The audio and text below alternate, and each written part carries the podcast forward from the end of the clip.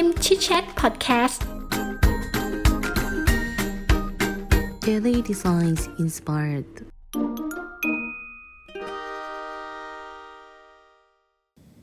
สวัสดีครับ ยินดีต้อนรับสู่ฮิมชิแชทพอดแคสต์อีกครั้งนะครับ มาพบกับการรีวิวหนังสือนะฮะวันนี้เราก็จะมารีวิวหนังสือชื่อ The Ad Week นะครับ Copywriting Handbook นะครับ The Ultimate Guide to Writing Powerful Ad and Marketing Copy ฮะ from one of the American top copywriter นะครับหนังสือก็คือเกี่ยวเรื่องของการทำโฆษณานะฮะโดยเฉพาะการเขียน copywriting นะครับเป็นคู่มือนะครับ อันนี้เขียนโดยคุณโจเซฟนะฮะชูการ์แมนนะครับนามสกุลก็แปลกมากเหมือนกับว่าเป็นคนหวานนะครับ อันนี้หนังสือนี้ทำไมผมรีวิวหนังสือเล่มนี้เนื่องจากว่าในครั้งที่แล้วเนี่ยเรารีวิวเรื่อง microcopy ไปนะครับ ซึ่งเหมาะกับการเอาไปใช้ในการทำแอปนะครับ เพื่อให้ผู้ใช้เนี่ย ถึงเป้าหมาย อันนี้คือเป้าวัตถุประสงค์ของไมโครคอปปี้นะครับก็เป็นการเขียนข้อความขนาดเล็กๆนะครับเป็นอาจจะแบบไม่ถึงเป็นแบบเป็นหลายๆเซนเทนนะครับ แล้วก็ส่วน copywriting เล่มนี้เหมาะกับการโฆษณานะครับ ซึ่งก็จะเป็นเรื่องเกี่ยวกับการ motivation ให้คนซื้อของนะครับในขณะที่ content creation นะครับ อันนี้ก็จะเหมาะกับเรื่องของการทำพวกโซเชียลมีเดียนะครับ หรือเรื่องของการทำ user engagement เนี่ยให้คนมามีส่วนร่วมด้วยนะครับ ราะฉะนั้นเนี่ยหนังสือ copywriting เนี่ยเป็นเป็นหนังสือที่แบบทำลักษณะที่ว่าเออจะทำไงที่ชักจูงนะฮะเพื่อให้บรรลุถึงเป้าหมายของการซื้อสินค้านี่เองแหละนะครับ ผู้เขียนบอกว่าคนที่จะเป็น copywriter เนี่ยจะต้องแบบว่าเป็นคนที่ขี้สงสัยนะแล้วก็มีงานอดิเรกเยอะนะครับ ชอบเดินทางชอบเรียนรู้ทักษะหลาย ๆ อย่างนะครับ เพราะว่าผู้เขียนบอกว่าเออการที่เรามีทักษะหลาย ๆ อย่างเนี่ยมันจะทำให้มีความคิดสร้างสรรค์นะในการเขียนด้วยนะครับ คนเขียนเนี่ยก็มีทักษะพิเศษเช่นกันนะฮะเช่นถ่ายภาพได้ แล้วก็เป็นนักจัดรายการวิทยุสมัครเล่นนะครับ ชอบคอมพิวเตอร์ ดนตรีหนังภาพยนตร์นะครับเขายกตัวอย่างเช่นเหมือนกับแฮมมิงเวย์เนี่ยนักเขียนเรื่องราวประจนภัยเนี่ยก็เพราะว่าแฮมมิงเวย์เนี่ยชอบประจนภัยเลยมาเขียนเรื่องพวกนี้ได้นะครับผู้เขียนบอกว่าทุกอย่างในโลกเนี่ยไม่ใช่สิ่งใหม่นะแต่ว่าเกิดจากการเอาวัสดุเก่าๆมาที่เรื่องต่างเนี่ยมาผสมกันนะครับ อย่างเช่นถ้าคุณมีค้อนนะฮะแล้วก็ทุกปัญหาคือเขาบอกว่านี่คือการเปรียบเทียบนะฮะถ้าคุณมีค้อนปัญหาทุกปัญหาคือมันคือตะปูนั่นแหละนะครับ เพราะฉะนั้นถ้าเรามีเครื่องมือมากๆเนี่ยเราก็สามารถแก้ไขปัญหาที่มีอยู่ได้นะครับ เครื่องมือนี้ก็คือความรู้แล้วก็ประสบการณ์ของผู้เขียนนี่แหละนะครับ ถึงจะทำ copywriting ได้ดีนะครับ ผู้เขียนแนะนำความคิดแบบ lateral thinking นะเหมือนกับว่าการคิดแบบที่ คิดที่แบบสร้างสรรค์นะครับ เหมือนที่เดเบอร์โนนะฮะเจ้าพ่อของ My Mapping เนี่ยเอาคำต่างๆมาผสมกันนะครับ ถ้าคุณมีบริษัทของตนเองเนี่ยคุณอาจจะต้องรับผิดชอบทุกคำที่เขียนเลยนะ อันนี้เขาบอกผู้เขียนต้องบอกให้ระวังไว้นะครับ แล้วก็จะต้องมีประสบการณ์ในการเขียนที่ดีนะครับเขาบอกว่าคุณต้องเป็นผู้เชี่ยวชาญด้านผิดพันธ์บริการและทุกสิ่งที่จะเขียนในก๊อปปี้เนี่ยเพราะว่าเวลาที่คุณสื่อสารกับคนเนี่ยมันจะเป็นธรรมชาตินะครับ อันนี้จริงฮะเพราะว่าถ้า ลูกค้าเนี่ยมักจะมีคำถามเสมอเนี่ยตอนที่เขาจะซื้อผลิตภัณฑ์ว่าเอ๊ะไอ้นี่ทำนู่นได้หรือเปล่าไอ้นี่ทำแบบนี้ได้เปล่านะครับมีคนถามว่า copywrite เนี่ยเป็นทักษะสอนสามารถสอนได้จริงหรือนะครับจริงๆ copywrite เนี่ยเป็นกระบวนการการคิดของสมองเนี่ยที่เขาหมายว่าจะต้องจัดระเบียบในสมองแล้วแปลออกมาลงบนกระดาษนะครับทางที่ดีสุดคือว่าการฝึกฝนนะครับ เช่นเราอาจจะเขียนบทความลงในสพิมพ์ท้องถิ่นเนี่ยผู้เขียนเคยเขียนบอกเลยเขียนบอกว่า ช่วงแรกๆเนี่ยเขาเขียนบทความเนี่ยมันไม่ไม่ค่อยดีมากเลยนะครับ นิยามของคำว่า copywriting ก็คือกระบวนการทางสมองที่สรุปประสบการณ์ทั้งหมดนะฮะองค์ความรู้ที่เจาะจงนะครับ แล้วก็มีความสามารถในการประมวลผลข้อมูลเนี่ยเพื่อมาลงบนกระดาษเนี่ยเพื่อใช้ในการขายผิดพันหรือว่าบริการนะฮะพวก service ต่างๆนะครับ แล้วองค์ประกอบของโฆษณามีอะไรบ้างล่ะนะฮะเขาบอกว่ามีด้วยกันอยู่ 10 อย่างในกันครับ อันแรกก็คือว่า1 headline นะครับคือพาดหัวข่าวอันนี้แค่หนังสือพิมพ์เลยนะฮะเพื่อให้ถึงพูดถึงดึงดูดความสนใจนะฮะแล้วดึงมาลงมาตรงที่ sub headline นะครับอันที่ 2 คือ sub headline เนี่ยก็คือหัวข้อพาดข่าวย่อยนะครับอันนี้เขาบอกว่าเพื่อที่จะให้ข้อมูลและก็อธิบายต่อยอดจากพาดหัวข่าวได้นะครับ อันที่ 3 คือภาพถ่ายหรือภาพเขียนเนี่ยอันนี้ก็สามารถช่วยใช้ในการดึงความสนใจ แล้วก็แสดงผลิตภัณฑ์อย่างอย่างเข้มข้นนะครับ อันที่4แคปชั่นนะครับคำอธิบายใต้ภาพหรือภาพวาดนะฮะก็อธิบายว่ามันเป็นยังไงบ้างนะครับในภาพนั้น อันที่ 5 copy นะครับคือสิ่งที่ใช้ในการชักจูงนะครับข้อความในการขายสำหรับผลิตภัณฑ์หรือบริการนะครับ ส่วนที่ 6 คือ paragraph heading นะหรือว่าพาดหัวย่อหน้านะครับใช้ในการแยกก๊อปรีออกมาเป็นชิ้นในแต่ละ paragraph paragraph เนี่ยปกติมันก็จะมี heading อยู่ด้านบนนะครับแล้วนี้ก็จะแบบ เหมือนกับพาดหัวย่อยอีกนะจริงๆมี headline อยู่แล้วอันนี้ก็มี paragraph heading ตัวหนึ่งนะครับ อันที่7นะโลโก้นะครับสัญลักษณ์นะฮะที่แสดงชื่อของบริษัทที่ขายผลิตภัณฑ์นะครับ อันที่8ไพราคานะครับ เพื่อให้ลูกค้ารู้ว่าเอ๊ะราคาเท่าไหร่นะฮะมักจะฝังอยู่ในก๊อปปี้นะฮะไม่ได้แสดงออกมาเหมือนไม่ไม่แสดงเด่นออกมานะฮะแต่ว่าเป็นตัวหนาได้นะครับเขาบอกงั้นนะครับ อันที่9นะครับ respond device นะครับให้ผู้อ่านเนี่ยสามารถติดต่ออาจจะใช้พวกคูปองนะครับเบอร์โทรศัพท์นะครับซึ่งอาจจะอยู่ปลายสุดของโฆษณานะครับอันที่10นะครับภาพรวมของ layout นะครับเพื่อทำให้โฆษณาดูดีนะโดยอาจจะใช้เรื่องของกราฟิกการออกแบบ layout กราฟิกอะไรต่างๆนะครับเขาบอกว่า กฎเนี่ยเขาเรียกว่า axiom เนี่ยในหนังสือก็จะบอกมีมี axiom นู่นเต็มไปหมดเลยนะครับ axiom นู่น axiom นี่นะครับบอกว่าองค์ประกอบทุกอย่างในโฆษณานะออกแบบมาเพื่อสิ่งเดียว เพื่อทำสิ่งเดียวเท่านั้นคือแบบวัตถุประสงค์เดียวมันไม่ได้ทำหลาย ๆ อย่างนะครับ แล้วก็คำพูดคำแรกเนี่ยควรเป็นคำที่สั้นๆนะครับนะครับแล้วก็ทำให้รู้สึกว่าอยากจะอ่านพวก headline ต่างๆนะครับน่าสนใจนะยกอย่างเช่น การลบน้ำหนักไม่ง่ายอะไรเงี้ยมันก็สั้นๆนะครับมันต้องเกิดขึ้นแน่หรือว่า ถอดหมวกแล้วไป IBM นะครับนิตยสารเนี่ยใช้วิธีนี้โดยการใช้ตัวอักษรที่ใหญ่นะครับ แล้วก็พยายามทำให้สั้นนะแล้วก็อาจจะไม่จาเป็นต้องเป็นประโยคที่มันจบประโยคว่าเต็มๆนะครับ เช่นมีกริยาคำคำสรรพนามเท่าที่ subject นะครับคำประธานนะฮะกริยาแล้วกรรมไม่จำเป็นต้องเต็มอย่างนั้นนะครับเพราจะทำให้ผู้อ่านเนี่ยอยากจะรู้ต่อนะครับ แล้วก็วัตถุประสงค์ของคำแรกๆเนี่ยเพื่อที่จะให้อ่านต่อในประโยคคำที่2นะครับ แล้ววัตถุประสงค์ของประโยคที่ 2 ก็คือบอกให้อ่านประโยคที่ 3 อันนี้ดูเหมือนว่าเอ๊ะมันคำถามว่าอ้าวก็คือมันก็คือไปต่อไปต่อไปใช่ไหมจริงๆมันก็คืออย่างนั้นนะผู้เขียนบอกไม่ได้เล่นเล่นคำนะแต่ว่ามันก็เป็นอย่างนั้นจริงครับ แล้วก็การสร้างสิ่งแวดล้อมในการโฆษณาเนี่ยต้องมีการสร้างสิ่งแวดล้อมเหมือนกันนะครับเพื่อจะเพื่อเอามาใช้ในการขายนะครับเพื่อทำให้เป็นบรรยากาศเดียวกันเนี่ยเช่น ถ้าโฆษณาเรื่องลดราคาเนี่ย ภาพหรือองค์ประกอบต่างๆเนี่ยมันก็จะมีกราฟิกเต็มไปหมดเลยใช่ไหมอย่างเช่นบอกเซลล์นู่นเซลล์นี่อะไรเงี้ยนะครับแล้วมีผลิตภัณฑ์โชว์เต็มไปหมดนะครับแต่ถ้าถ้าขายของหรูๆเนี่ยต้องมีบรรยากาศแบบหรูๆปานี่นะครับแล้วก็อันนี้ก็จะเปรียบเทียบกับการทำโชว์รูมนะฮะโชว์รูมขายรถหรือโชว์รูมอะไรต่างๆนะครับอันนี้ก็เป็นลักษณะของการสร้าง user experience นี่แหละนะครับแล้วก็อันถัดมานะครับเขาบอกว่ามีเทคนิคเขาเรียกว่าให้คนซื้อพูดว่าใช่นะฮะก่อนขายเนี่ยต้องพัฒนาความมั่นใจของคนซื้อเนี่ย เขาบอกว่าอันที่1เนี่ยคนซื้อเนี่ยต้องเชื่อว่าคนขายรู้จักของนั้นดีมากนะครับอันที่ 2 คนขายต้องรู้ว่าสิ่งที่จะขายเนี่ยเป็นสิ่งที่คนซื้อต้องการนะครับดังนั้นเนี่ยอย่าให้คนซื้อพูดว่าไม่นะครับ เช่นถ้าเราเราเราอาจจะไปถามว่าเออคุณเคยใช้ยี่ห้อรถนี้หรือเปล่า คนขายก็แบบไอ้คนซื้อก็จะบอกว่าเออสินค้านี้บอกถ้าก็บอกไม่เนี่ยแสดงว่ามันไม่เกี่ยวอะไรกับเขาละนะครับ เพราะฉะนั้นเนี่ยอย่าอย่าอย่าถามแบบนั้นนะครับ เขาบอกว่าการเขียนเนี่ยจะต้องทำให้เกิดฮาร์โมนีนะครับตามคำพูดที่จริงแล้วก็ใกล้เคียงกันด้วยนะครับแบบกลมเกลื่อนกันนะครับ อันถัดมาเป็นเรื่องของการทำไม้กระดานสไลด์นะครับ เขาบอกว่าจะทำไงให้ผู้อ่านเนี่ยไม่หยุดอ่านนะครับ ตอนที่เราเขียนเรื่องของ headline sub headline แล้ว copy เนี่ยเราต้องเขียนลักษณะที่ผู้อ่านเนี่ยจะต้องสงสัยนะฮะเอออันอันนี้คือผู้อันนี้ก็เขียนดีมากเลยนะเพราะว่าหนังสือเล่มนี้เนี่ยเหมือนกับ เรื่องของ curiosity เนี่ยครับคืออ่านแล้วอยากจะอ่านต่ออย่างเงี้ยนี่คือสิ่งที่น่าจะเป็นนะครับเมื่อไหร่ที่เขาอ่านแค่ 25%เนี่ยเขาก็จะมีโอกาสที่จะอ่านตลอดทั้งเรื่องเนี่ยอันนี้คล้ายๆกับเรื่องไอ้พวกเกี่ยวกับเรื่อง YouTube ad เนี่ยที่บอกว่าคนตัดสินใจจะดูหนังต่อหรือเปล่าภายใน 4 วินาทีนะถ้าถ้าแบบว่าแบบน่าเบื่อเขาก็จะออกไปทันทีนะนะครับใน 4 วินาทีนั่นแหละครับเป็นตัวตัดสินนะครับ ตัวอย่างการเขียนสิ่งที่น่าติดตามเนี่ยผู้เขียนแล้วว่า มีคนขายลูกบอลซักผ้าที่ช่วยแบบประหยัดน้ำมากนะครับผู้เขียนก็เลยจะเขียนก๊อปปี้ดังต่อไปนี้นะครับ อันนี้ก็อันแรกนะครับผ้าถูข่าวนะตัวอย่างนะครับ ปัญหาของคนอังกฤษในการสวมกางเกงในนะครับ แล้วก็ภาพภูเขาย่อย การสำรวจพบว่าผู้ชายชาวอังกฤษเนี่ยไม่ได้เปลี่ยนกางเกงในถึง 3 วัน โอ้โหอันนี้จริงก็ไม่รู้นะครับ บางคนเนี่ยเป็นอาทิตย์นะครับแสดงว่าก๊อปปี้เนี่ยโอ้ชาวอังกฤษเนี่ยมีปัญหาในการเปลี่ยนกางเกงในนะฮะแต่ผมจะถามว่าถามคุณว่าคุณเปลี่ยนบ่อยขนาดไหนนะครับ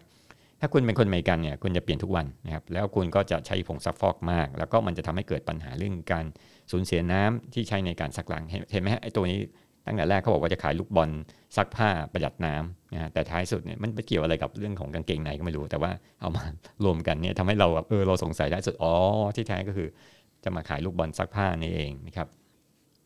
จุดสนใจของตรงนี้ก็คือการเล่าเรื่องที่สนุกนะครับ แล้วก็ อันถัดมาเขาจะบอกเรื่องของ copy as emotion นะครับในการ copy เนี่ยเขาบอกมี 3 หลักนะเกี่ยวกับเรื่องของอารมณ์นะครับหนึ่งทุกประโยคเนี่ยมีความรู้สึกอยู่ แล้วก็ใช้ในการเล่าเรื่องนะครับสองทุกๆ การโฆษณาเป็นผลลัพธ์ของความรู้สึกของคำพูดนะการประทับใจนะครับสามคุณขายความรู้สึกนะแต่ตัดสินด้วยเหตุผลนะครับอันที่3เนี่ยมันมันแปลกเหมือนกันนะ เอ๊ะถ้าบอกขายความรู้สึกแต่ว่าตัดสินด้วยเหตุผลมันมันแสดงว่ามันไปทั้งสองอย่างเหรอฮะ ปกติคนไม่ได้ซื้อของเพราะว่า อารมณ์ความรู้สึกเหรออะไรเงี้ยเขาบอกว่าสินค้าพวกรถเบนซ์เนี่ยเขาบอกสาเหตุที่คนตัดสินใจซื้อเนี่ยเพราะมันเป็นเรื่องเกี่ยวกับอารมณ์นะครับ เช่นการขับรถเบนซ์แล้วโอ้โหแบบมีฐานะแบบนะครับ แต่เวลาเขาอธิบายให้คนอื่นฟังเนี่ยเขาไม่ได้พูดถึงว่าอืมฉันแบบมีฐานะขับรถเบนซ์ไงนะแต่เขาบอกว่าเขาซื้อรถเบนซ์เพราะว่ามันแบบที่นั่งโอโถงมีความปลอดภัยอะไรเงี้ยแบบ ดีกว่ารถญี่ปุ่นนะฮะซึ่งจริง ๆ มันเป็นเหตุผลนะฮะคือไปบอกชาวบ้านก็บอกเป็นเหตุผล แต่ความจริงเนี่ยเขาใช้อารมณ์ในการตัดสินใจนะครับคนละอย่างกับที่คิดนะครับ ขายคอนเซปต์เนี่ยไม่ใช่ขายผลิตภัณฑ์นะเขาบอกว่าถ้าจะขายอุปกรณ์แจ้งเตือนไฟไหม้จากควันเนี่ยแทนที่จะบอกว่ามันเป็น smoke detector หรือว่าเครื่องแบบว่าจับควันนะครับแต่เราบอกว่าเป็นจมูกนะครับใช้อันนี้มันเออเป็น trick ที่แปลกมากเขาบอกว่าถ้าเราใช้ร่างกาย เห็นจมูกหรือส่วนต่างๆร่างกายเป็นตัวบอกเนี่ยมันจะทำให้คนรู้สึกว่าคุ้นเคยนะครับ เขาบอกว่ามันเหมือนกับจมูกที่ติดตั้งบนเพดานที่ดมกลิ่นควัน เราสามารถจะเอาสองพิษแล้วก็แล้วก็ตรงนี้มันทำให้แบบมันชัดเจนนะฮะ เพราะว่าแทนที่บอกว่าขาย smoke detector แต่ว่าขายจมูกที่ดมได้นะครับเขาบอกว่ามี trick หนึ่งที่บอกว่าเราสามารถเอาสองผลิตภัณฑ์มารวมเป็นหนึ่งคอนเซปต์ได้เหมือนกันนะเช่น เครื่องเตือน ระหว่างเดินทางบวกกับหมากรุกคอมพิวเตอร์นะครับ ทั้งสองอย่างเนี่ยเขาเรียกว่าเป็นคอนเซปต์ของผู้ชนะนะแสดงว่าเอาสองอย่างมารวมกันมันจะต้องมีอะไรที่มันไปด้วยกันด้วยได้เหมือนกันนะฮะไม่ใช่แบบมารวมกันแล้วมันไม่สามารถขายได้นะครับเขาบอกว่าการขายคอนเซปต์ก็คือแบบว่าหมากรุกคอมพิวเตอร์ก็คือเกี่ยวกับผู้ชนะ คือยังไงคนอยากอยากจะเล่นแล้วก็ชนะใช่ไหมฮะหรือว่าการเดินทางแล้วก็อยากจะชนะนะครับ ถึงจุดหมายปลายทางนะครับอันนี้ก็คือความท้าทายนะครับ ทั้ง2ออย่างเลยนะครับก็คือเอา2คอนเซปต์มารวมกันเวลาขายในหนึ่งแอดนะครับกระบวนการบ่มเพาะการเขียนเนี่ยเขาบอกว่าก่อนที่จะเขียนต้องเตรียมข้อมูลนะนะเราก็ลองเขียนหัวข้อพาดหัวข้อข่าวก่อน แล้วก็จินตนาการผลลัพธ์ของการเขียนนะครับเช่นสิ่งที่เราจะแก้ปัญหานะครับหลังจากนั้นเนี่ยลองบางทีบอกเออเราคิดไม่ออกเนี่ยก็บอกให้ไปเดินเล่นนะครับไม่ต้องคิดอะไรมากนะเพราะว่าการคิดในสมองเนี่ยเราเรียกว่า subconscious มันอยู่ภายใต้สัญชาตญาณของเราอยู่แล้ว อยู่ภายใต้สมองแล้วนะครับ แล้วเราก็ใช้สมองซีกขวาในการคิดนะครับ อันนี้ก็จริงครับเวลาที่บอกว่าเราคิดหนักเยอะๆมามันมันไม่ออกหรอกเราอาจจะเดินเล่นแล้วแต่ว่ามันแต่เราก็ต้องเก็บความตัวนั้นว่าเออเรามีอยู่นะ ไม่ใช่แบบเราไปเดินเล่นเพราะว่าขี้เกียจบอกว่าเจ้านายบอกเออไปเดินเล่นนะอะไรเงี้ยไม่ใช่นะฮะเพราะว่ามันเวลาที่เราเดินเล่นเสร็จมันจะเกิดสมองเกิดความผ่อนคลายแล้วพอเสร็จมันก็คิดออก ผมทำประจำครับเวลาที่แบบออกกำลังกายปุ๊บไอเดียดีๆจะโผล่มาเยอะนะครับ เวลาเขียนก๊อปปี้เนี่ยก็ไม่จำเป็นต้องยาวเกินไปนะเพราะคนส่วนใหญ่เนี่ยไม่อ่านนะครับ ถ้าไม่ได้เกี่ยวข้องกับตนเองนะแล้วก็ไม่ไม่ใช่ไม่ใช่แบบว่าสั้นเกินไปด้วยเหมือนกันนะครับ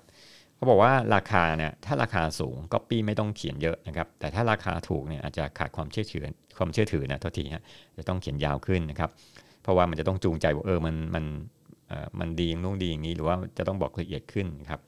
สินค้าที่ไม่ปกติเนี่ยเช่นพวกของใหม่ๆเนี่ยอาจต้องเชื่อมโยงความคิดของผู้ขายมากนะอันนี้จริงนะเพราะบางทีมันเป็นสิ่งประดิษฐ์ใหม่ๆเกิดขึ้นนะครับอินนวัตกรรมบางทีก็ต้องอธิบายเยอะหน่อยนะครับสรุปแล้วเนี่ยการใช้ Copy ที่ยาวเนี่ยเหมาะกับการสร้างสิ่งแวดล้อมเนี่ยที่ผู้ขายเนี่ยต้องการสื่อสารนะครับหรือต้องมีเวลาเพียงพอในการอธิบายสินค้านั้นนะครับการใช้ Copy ที่แบบสั้นเนี่ยก็ใช้ได้เหมือนกันนะครับภาพที่ใช้สร้างบรรยากาศได้เนี่ยถ้าสินค้าพรีเมียมเนี่ยก็ต้องถ่ายให้ดูหรูหรานะครับ Copy ควรยาวพอที่จะทำให้ผู้ดูเนี่ยทำตามในสิ่งที่คุณต้องการได้นะครับ ศิลปะของการสื่อสารแบบแบบบุคคลเนี่ยเขาบอกว่าการเขียนจดหมายหรือสื่อเนี่ยถ้าเราสื่อโดยที่ออกมาจากตัวเรามากกว่าออกมาจากองค์กรเนี่ยทำให้ความรู้สึกเป็นกันเองมากกว่า อันนี้ก็เรื่องของ personal นะครับ เช่นเราบอกว่าเราใช้คำว่าผมฉันแทนคำว่าเรานะครับ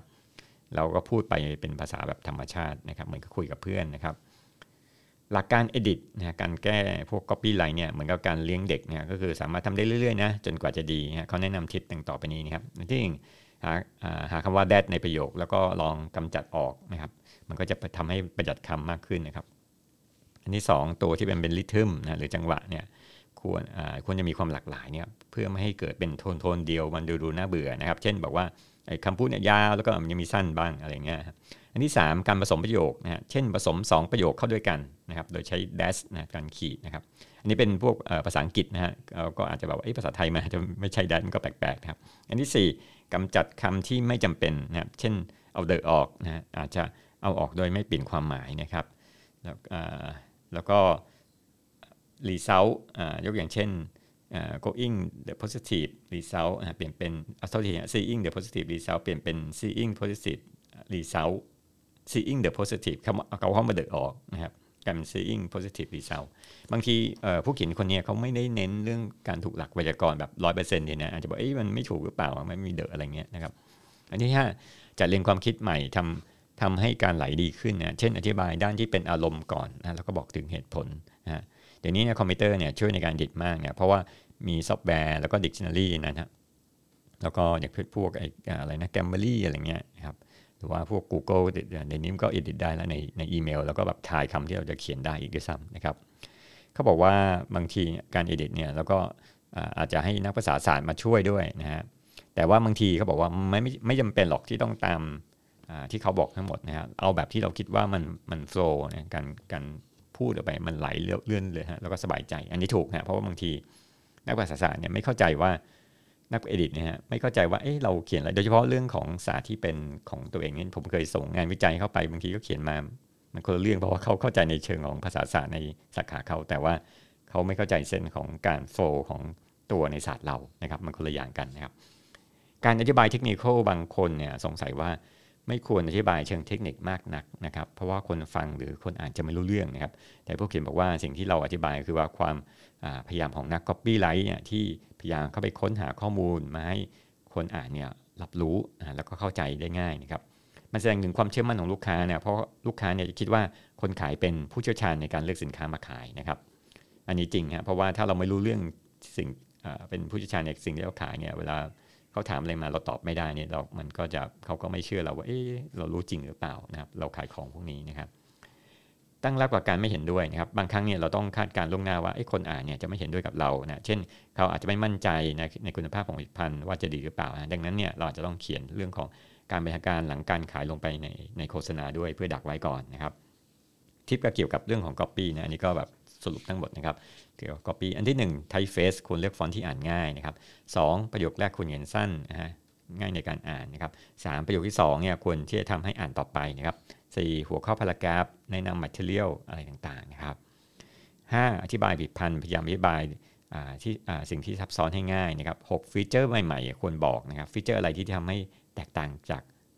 สินค้าอื่นนะครับอันที่ 7 อธิบายเทคนิคเราต้องเชี่ยวชาญในสิ่งที่เราขายนะครับ อันนี้ 8 พยายามเดาลุกว่าลูกค้าเนี่ยไปเสษสินค้าเราด้วยเหตุผลใดนะควรเขียนดักไว้ก่อนนะครับ อันนี้9แก้ปัญหาสิ่งที่เราต้องสื่อเขาบอกว่าสิ่ง แก้ปัญหาสิ่งที่หมายว่าเราเราจะต้องซื่อสัตย์แล้วก็บอกความจริงครับ พี่ทำให้สินค้าเนี่ยออยู่นานนะครับ แล้วก็ควรควรเปลี่ยนทุก ๆ 6 เดือนนะครับทำให้สินค้านานควรเปลี่ยนเช่นอ๋อโทษทีนะเพื่อที่ทำให้สินค้าที่แบบว่ายกอย่างเช่นถ้าอยากจะให้ของตรงนี้มันอยู่ได้นานควรจะเปลี่ยนฐานทุก ๆ 6 เดือนนะเหมือนกับไอ้ที่อะไรนะ เครื่องที่แบบว่า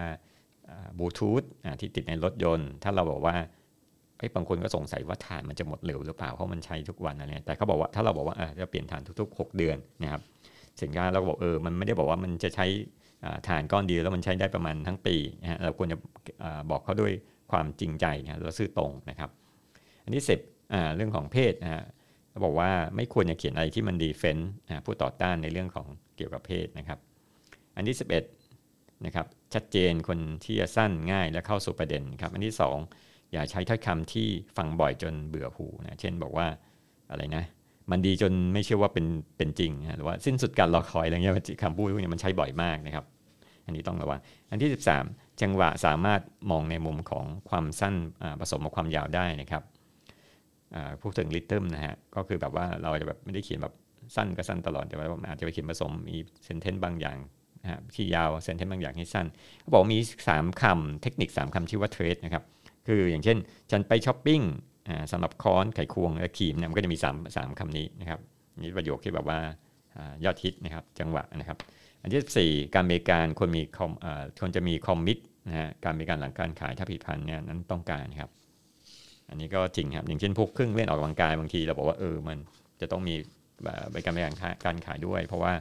ของมันใหญ่มันหนักด้วย ถ้ามันเสียซ่อมที่โอ้โหมันจะแบบว่ามันจะแบกไปที่ไหนไปซ่อมลำบากมากนะครับอันที่สิบห้าความจริงด้านกายภาพของสินค้าเนี่ยควรที่จะบอกขนาดน้ำหนักปริมาตรนะอันนี้จริงครับเพราะเวลาบางทีเราสั่งของมาบอกสั่งพรมนะฮะปรากฏว่าผมมันขนาดเท่ากับมืออย่างเงี้ยมันไม่ใช่พรมสำหรับการนั่งนะครับแต่ว่าดูรูปถ่ายมันเป็นแบบเดียวกันนะครับดังนั้นต้องบอกขนาดปริมาตร 16 ช่วงทดลองนะครับควรบอกว่ามีช่วงทดลองอย่างน้อย1ถึง2เดือนฮะไม่ใช่บอกว่าทดลองได้แค่ 10 วัน 7 วันอะไรเงี้ยเพราะว่าคนจะไม่รู้สึกเชื่อมั่นว่าโอ้โหเวันมันจะเจ๊งหรือเปล่าอะไรเงี้ยนะครับ17เปรียบเทียบราคานะครับโดยอาจจะเปรียบเทียบกับผลิตภัณฑ์ที่อยู่ในใจของผู้ซื้อนะครับอันที่ 18 testimony นะครับอันนี้อันนี้ testimonial นะครับ testimonial นะครับคือหมายว่าคือแบบว่าคนพูดอะเอาเอาสิ่งที่คนพูดอะมาโฆษณาเนี่ยก็คือการให้เครดิตผู้ใช้ก่อนนะ พูดพูดแบบบรรยายสรรพคุณอะไรทั้งหลาย อันนี้มันใช้บ่อยมากเลยในพวกเกี่ยวกับเรื่องของเว็บไซต์นะครับ 19 ราคานะครับ ถ้าราคาดีไม่แพงก็ต้องโชว์โชว์ราคาเลย แต่ว่าถ้าราคาแพงเนี่ยก็อาจจะเขียนตัวอักษรแบบตัวเล็กหน่อยนะครับแต่ไม่ถึงกับซ่อนไว้นะครับ อันที่ 20สุบในสิ่งที่ผู้ฟังอยากจะได้ยินนะตอนปลายของแอดนะครับที่ 21เนี่ยหลีกเลี่ยงที่จะพูดมากนะครับอาจจะตัดข้อความจาก 80 ให้เหลือ 80%ให้เหลือ 50%นะครับแต่ยังพูดแบบสิ่งแบบเดิมๆได้นะครับอันที่22ง่ายต่อการสั่งของเนี่ยอย่างเช่นเราใช้พวกโทรฟรีนะครับหรือว่าใช้ 1800นะครับเป็นอะไรที่คนจำง่ายนะครับหรือใช้คูปองนะครับต่างๆ 23 ขอให้มั่นใจในการสั่งของนะครับตอนท้ายสุดของแอดเนี่ยเขาบอกว่าเขาจะกระตุ้นให้คนซื้อนะฮะว่าตรงนี้มันไม่มีข้อผูกมัดนะก็สั่งได้เลยอะไรเงี้ยนะครับ แล้วก็จะมีอีกบทหนึ่งอันนี้มันน่าสำคัญมากเขาบอกเป็น 31 จิตวิทยาของการกระตุ้น แต่ว่าผมอาจจะไม่คุยทั้ง 31 ข้อนะมันเยอะมากนะครับเดี๋ยวจะเอาข้อที่สำคัญอันที่หนึ่งเขาบอกว่าความรู้สึกเป็นเจ้าของเวลาที่เราไปไปร้านเนี่ยพวก salesma- salesman เนี่ยมักจะให้เราลองสินค้าอลองจับดูสินค้าเนี่ยถ้ามีโอกาสจับเนี่ยเขาบอกว่า 50%เนี่ยจะขายของได้นะครับอลองจับดูเขาหูเขาเริ่มจับเริ่มกิเลสเกิดขึ้นอะไรเงี้ยในการเขียน copy line เนี่ยก็เป็นแบบเดียวกันนะครับต้องให้ผู้สึกรู้สึกว่าผู้อ่านรู้สึกว่า สินค้าพวกนี้อย่างเช่นทุกอย่างนี้เขาบอกว่าพูดถึงเรื่องของพจนานุกรมอิเล็กทรอนิกส์นะครับเราคิดว่าเอ้ยมันครั้งแรกบอกมันราคาแพงไปนะครับแต่ว่าเขาบอกว่าเขาเลยเขียนเขียนแอร์ที่แบบมี trick บอกว่า ถ้าใครสามารถหาคำผิดในในในหนังสือพิมพ์หรือ ad พวกนี้ได้เนี่ยเขาจะให้ฟรีสองสองเหรียญนะครับ หมายความว่าเออคนเวลามาอ่านเขาก็โอ้โหพยายามหาใหญ่เลยนะเพราะเขารู้สึกว่าเออเริ่มเริ่มเป็นเจ้าของแล้วนะครับ นี่คือ trick ของเรื่องของความเป็นเจ้าของนะโดยที่แบบไม่ไม่จำเป็นต้องไปร้านแล้วไปจับของนะครับ อันที่ 2 ความซื่อสัตย์นะคนสื่อสารให้ลูกค้าแบบซื่อสัตย์นี้ก็คล้ายๆกับอันแรกที่พูดถึงไปนะครับ ลูกค้าเดี๋ยวนี้จริง ๆ ก็ฉลาดพอสมควรฉลาดมากเลยครับเพราะว่าเขาสามารถหาข้อมูลมาเปรียบเทียบกันได้เลยนะไม่ใช่ก็บอกว่าเวลาซื้อของไม่ไม่ไม่เปรียบเทียบหรือไม่หาว่าราคาต่างกันหรือเปล่านะครับ หรือว่าพวกมีลดแลกจัดแถมเหมือนกันหรือเปล่านะครับ อันที่ 3 ธรรมชาติของบิดพันนะครับของเล่นเนี่ยจะมีลักษณะสนุกนะครับส่วนเขาบอกว่าเครื่องมือแพทย์เนี่ยจะมีความซีเรียสนะครับเพราะว่าตัวธรรมชาติผลิตภัณฑ์เนี่ยคล้ายกับพวก personality เนี่ยทำให้เกิดความรู้สึกนะครับเหมือนกันนะครับอันที่4 current phase นะครับก็คืออันที่เป็นแฟชั่นนะครับบางครั้งเวลาเนี่ยก็มีผลนะครับเช่นของของที่ขายเพื่อเฉลิมฉลองเนี่ยก็จะมีราคาสูงช่วงแบบช่วงนั้นนะครับ เช่น ของตกแต่งคริสต์มาสนะฮะก็จะมีมีราคาแพงมากอะไรเงี้ยแต่พอหลังคริสต์มาสเนี่ยเขาก็จะมาจัดลดราคานะครับอันที่3นะครับธรรมชาติของผลิตภัณฑ์เนี่ยเขาบอกว่าของเล่นเนี่ยจะมีลักษณะที่สนุกนะครับส่วนเครื่องมือแพทย์เนี่ยจะมีความซีเรียสนะเพราะฉะนั้นตัวธรรมชาติผลิตภัณฑ์เนี่ยคล้ายๆกับ personality เนี่ยนะครับจะทำให้เกิดแบบความรู้สึกนะครับอันที่4นะครับ current phase หรือแฟชั่นเนี่ยบางครั้งเนี่ยเวลาก็มีผลเนี่ยอย่างเช่นเราจะขายพวกของที่เฉลิมฉลองวันสำคัญเนี่ยก็จะมีราคาที่สูงนะก่อนที่ ถึงวันนั้นนะเช่นของตกแต่งคริสต์มาสนะแต่พอหลังอีเวนต์เนี่ยก็อาจจะลดราคานะครับ อันที่ 5 design to belong นะครับคือความเป็นส่วนร่วมเนี่ยคนที่ซื้อด้วยอย่างนี้เขาบอกว่าคนที่ซื้อรถเบนซ์เนี่ยเพราะต้องการเป็นส่วนหนึ่งของกลุ่มเนี่ยเคยเห็นตัวอย่างที่แบบเพื่อนผมเนี่ยก็เขามีรถไอ้พวกโบเช่เนี่ยเขาก็จะขับเป็นกลุ่มๆนะครับมี6ถึงสิคันนะครับขับไปเขาใหญ่ด้วยกันนะครับอันที่6 design to collect นะครับคือต้องการสะสมนะครับความรู้สึกที่จะสะสมแล้วกับสิ่งที่แบบคล้ายๆ กันเข้าด้วยกันนะครับ เช่น พวกในพวกอะไรนะหนังพวกในหนังเนี่ยเช่นมีแฮร์รี่พอตเตอร์เขาจะสะสมพวกไม้กายสิทธิ์ของแฮร์รี่พอตเตอร์ของเฮอร์ไมโอนี่นะครับแล้วก็ของตัวของอะไรนะของเพื่อนพระเอกหรือว่าของอาจารย์อะไรต่างๆครับไอการสะสมเนี่ยมันนำเป็นการค้าขายได้เลยนะครับเช่นผมเคยเห็นแฮร์รี่พอตเตอร์ยูทูบช่องหนึ่งที่เขาเรื่องการสะสมถึงแม้ว่าเขาไม่ใช่คนผลิตสินค้า แต่ว่าเขาก็สะสมนี้แล้วก็ขายของให้กับคนที่สะสมด้วยกันนะครับ นที่7ความสงสัยผลิตภัณฑ์ใหม่ๆเนี่ยคนมักจะสงสัยเนี่ยพวกผลิตภัณฑ์มหัศจรรย์ทั้งหลายเนี่ยเช่นแว่นตัดแสงเนี่ยการขายพวกนี้เนี่ยเขาบอกว่าห้ามบอกละเอียดมากขึ้นไปนะครับเพราะถ้าเราบอกหมดเนี่ยความสงสัยก็จะหมดไปคนซื้ออาจจะไม่ซื้อนะครับอันที่ 8 ความเร่งด่วนนะครับของโฆษณาส่วนใหญ่เนี่ยบอกว่าถ้าไม่ซื้อตอนนี้เนี่ยพรุ่งนี้จะหมดไปนะครับการบอกว่าเราขึ้นอย่างเช่นอย่างเช่นเขาบอกว่าเออเขามีทิกนะอย่างเช่นบอกเราเอ้ยเราขึ้นราคาผิดนะเราบอกว่าคุณมีเวลาแค่2อสวันในการซื้อก่อนเป็นราคานะครับ รืออันนี้พวกนี้ก็ตัวอย่างก็เช่นพวกแฟตเซลล์ทั้งหลายนะครับ อันที่ 9 ความกลัวนะครับผลิตภัณฑ์บางอย่างเนี่ยจะต้องรีบซื้อก่อนนะครับเพราะว่าความกลัวนะครับ เช่นหน้ากากอนามัยนะครับเครื่องตรวจโควิดต่างๆนะครับ อันที่ 10 ความกลัวเพราะเหตุการณ์นะครับเขาบอกว่าเช่นครีมโลชั่นหรือเซรั่มขายดีเนี่ยเพราะว่าคนกลัวหน้าหน้าย่นหน้าแก่นะครับนะครับอันที่ 11 instant gratification นะครับให้ความพึงพอใจทันทีนะเช่นการชิปปิ้งแบบพรีเมียมของ Amazon โอ้ถ้าคุณ จะใช้บริการนี้ปุ๊บคุณส่งฟรีเร็วด้วยนะครับอันที่สองพวกของหายากพิเศษที่ไม่มีใครเหมือนนะครับเช่นพวกกลุ่ม limited edition ยกอย่างเช่นพวกกล้องถ่ายรูปส่วนใหญ่จะเป็นสีดำนะครับคุณบอกว่าแต่ว่าระบบมี limited edition คือสีขาวนะครับอันที่ 13 simplicity การโฆษณาบางอย่างเนี่ยคุณทำให้ง่ายที่จะเข้าใจนะครับโดยการเสนอช้อยนะครับแต่ว่าการเสนอช้อยเยอะๆเนี่ยมันก็มีอันตรายนะครับเขาบอกว่าพวกเขียนเคยทำพวก A/B testing นี่ยทดลองในการ 1 เรียน รียบเทียบกับ 2 เรียนปรากฏว่าโฆษณาไอคนที่ชอบหนึ่งโฆษณาแบบว่า 1 เรือนเนี่ยมากกว่านะครับเพราะมีหลายเรือนเนี่ยทำให้คนสับสนนะครับอันที่ 4 ความสัมพันธ์แบบมนุษย์และการเล่าเรื่องนะครับเขาบอกว่าการใช้เล่าเรื่องเล่าต่างๆ ในก๊อปปี้เนี่ยมันจะทำให้แบบเรื่องมันสนุกนะครับแล้วมันก็เกิดนำที่ดีนะครับวิทยากรหลายคนก็ใช้แบบนี้นะครับเปิดฉากด้วยการเล่าเรื่องก่อนเข้าเนื้อหานะครับการเล่าเรื่องเนี่ยอาจจะบอกชื่อของคนแล้วก็ความคิดเห็นของเขาต่อสินค้านะครับ แล้วก็ ตัวนี้มันจะเป็นการดึงดูดความสนใจได้ดีด้วย อันที่ 15 mental engagement นะครับบางคนบอกว่าดูภาพยนตร์แล้วก็มีความสุขความสนุกผู้เขียนบอกว่าโฆษณาก็เหมือนกันนะครับมันจะต้องทำให้เกิดความชอบทั้งสมองนะครับ whole brain appeal ขึ้นนะครับคือต้องทำให้สมองเนี่ยทำงานไม่ไม่น่าเบื่อนะครับเหมือนกับหนังที่เราสามารถที่จะทายกันแบบว่าง่ายๆ มันก็จะไม่สนุกนะครับคนดูเนี่ยจะต้องใช้สมองคิดว่าตอนสุดท้ายเป็นยังไงเนี่ย ยกอย่างเช่นเขาบอกว่า เช่นเราโฆษณาขายในกาไซโก้ราคา 300 เหรียญแล้วก็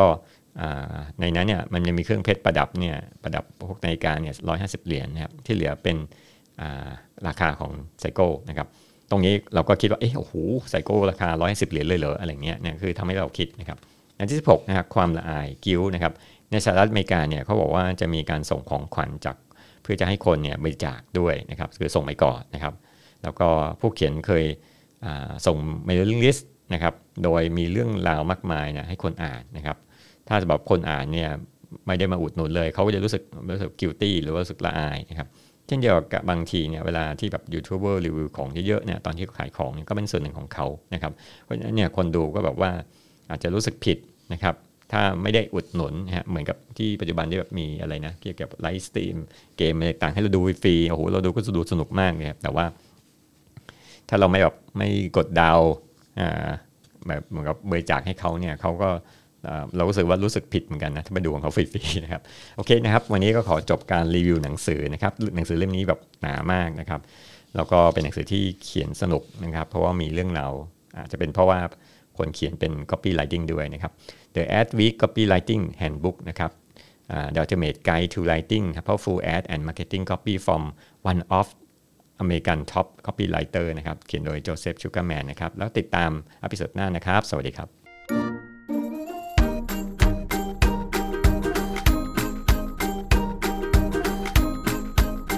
Kimchi Chat Podcast Daily Designs Inspired